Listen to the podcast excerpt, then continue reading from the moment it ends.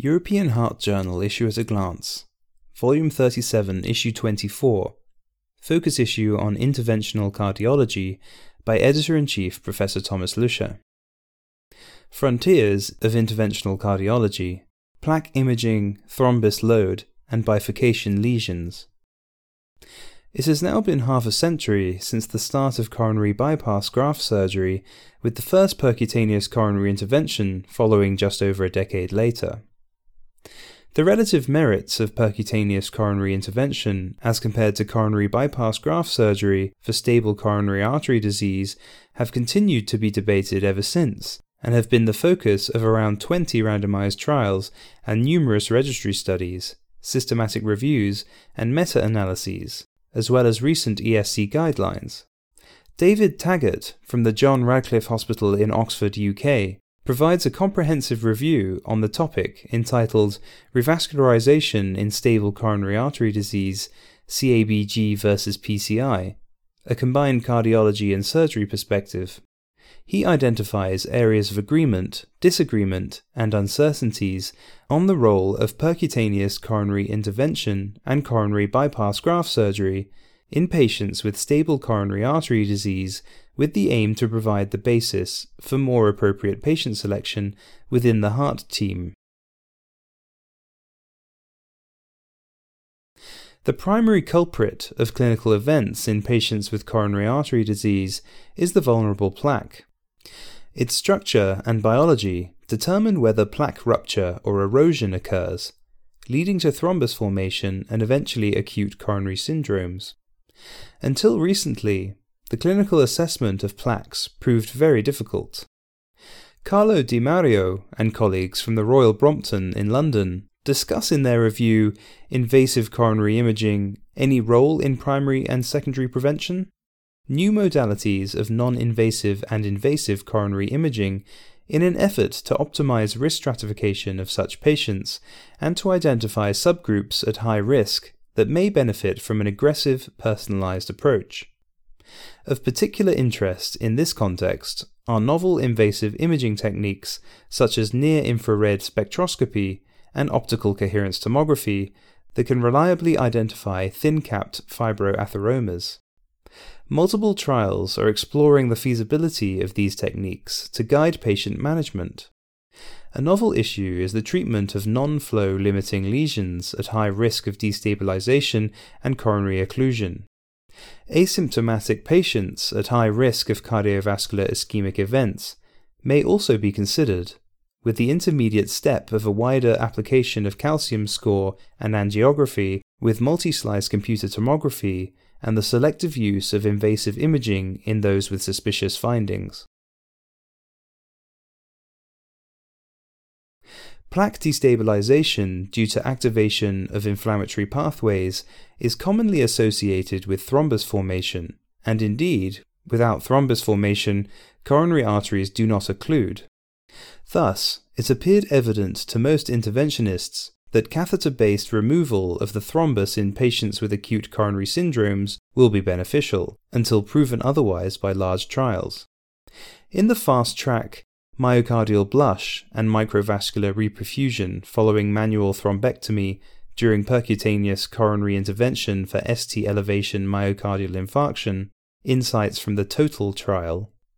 Christopher Overgaard and colleagues from the Peter Munk Cardiac Centre in Toronto, Canada, provide another analysis of the TOTAL trial that randomized 10,732 patients to routine manual thrombectomy or percutaneous coronary intervention alone in ST segment elevation myocardial infarction.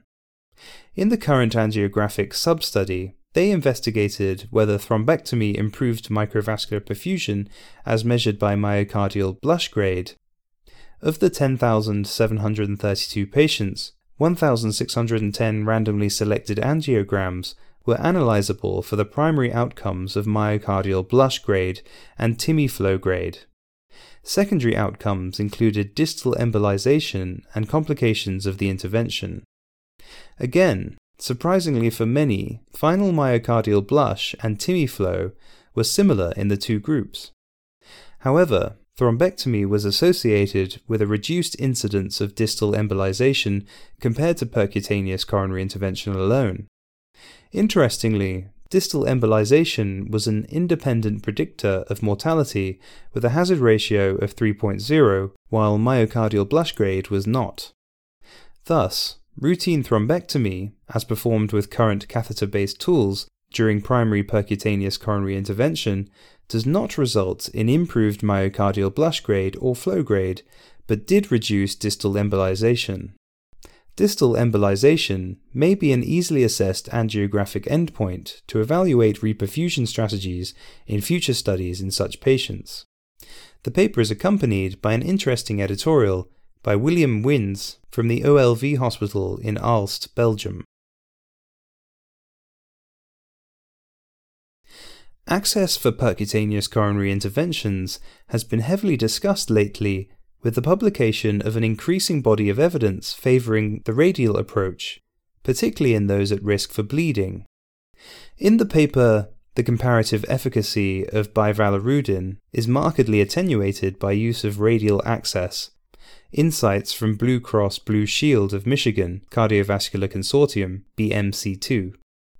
Hitinder Singh Gurm from the University of Michigan in Ann Arbor, Michigan, USA, evaluated the relative impact of bivalirudin in bleeding outcomes associated with transradial interventions in patients treated in 47 hospitals of the Blue Cross Blue Shield of Michigan Cardiovascular Consortium. Among patients undergoing transfemoral interventions, the use of bivalirudin was associated with a reduction in bleeding from 3.46% to 1.67% compared with glycoprotein 2b/3a inhibitors and from 1.76% to 1.26% compared to heparin. Among patients undergoing transradial interventions, there was a more modest reduction in bleeding with bivalirudin compared with glycoprotein 2b/3a inhibitors from 1.41% to 0.79% and no difference in bleeding compared with heparin. The authors conclude that bivalirudin is primarily efficacious in reducing bleeding in patients undergoing transfemoral interventions, while it provides little benefit in those undergoing transradial interventions. Given its lower cost and comparable outcomes, heparin should be the preferred anticoagulation strategy in those undergoing radial PCI. Outcomes following primary percutaneous coronary intervention for ST elevation myocardial infarction have improved incrementally through the implementation of evidence based practice as outlined in the ESC guidelines. Nevertheless, event rates remain important, among others due to suboptimal perfusion in the microvascular bed, despite restoring normal patency in the infarct related artery. Microvascular obstruction occurs in at least 40 to 70% of the patients and is associated with adverse LV remodeling, diminished recovery of left ventricular function, and worse clinical outcomes, independent of infarct size. Conceptually, a number of pharmacological tools should attenuate microvascular obstruction, such as adenosine and sodium nitroprusside. However, heterogeneous trial design and the lack of reliable tools to detect microvascular obstruction have led to conflicting results. Cardiac magnetic resonance imaging sensitively detects both microvascular obstruction and myocardial necrosis.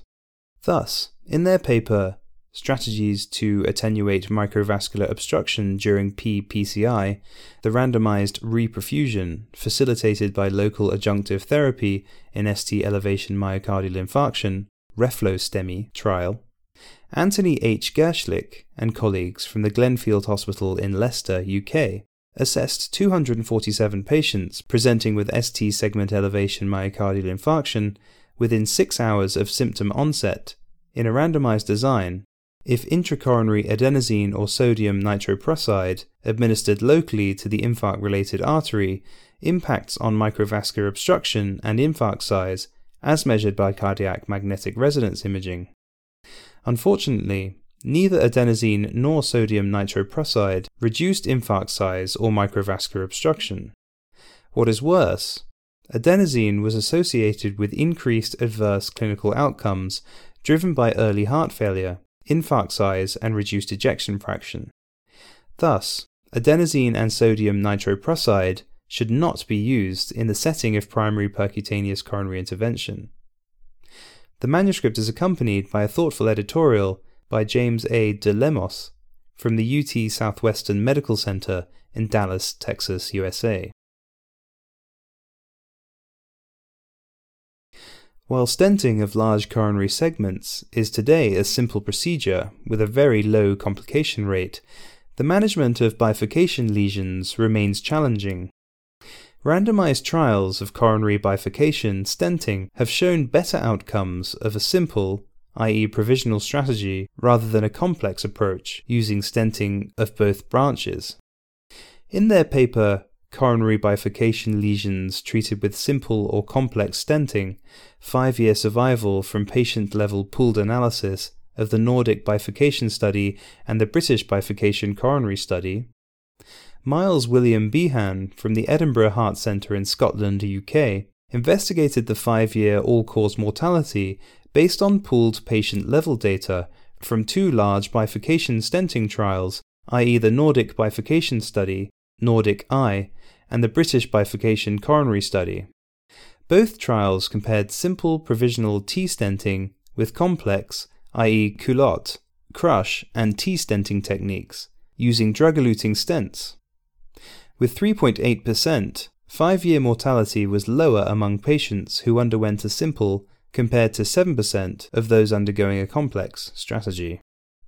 The authors conclude that for coronary bifurcation lesions, a provisional single stent approach appears to be associated with lower long term mortality than systematic dual stenting. The paper is accompanied by a critical editorial by Antonio Colombo from EMO-GVM, Centro Cuore Columbus in Milan, Italy. The editors hope that this issue of the European Heart Journal will find the interest of its readers.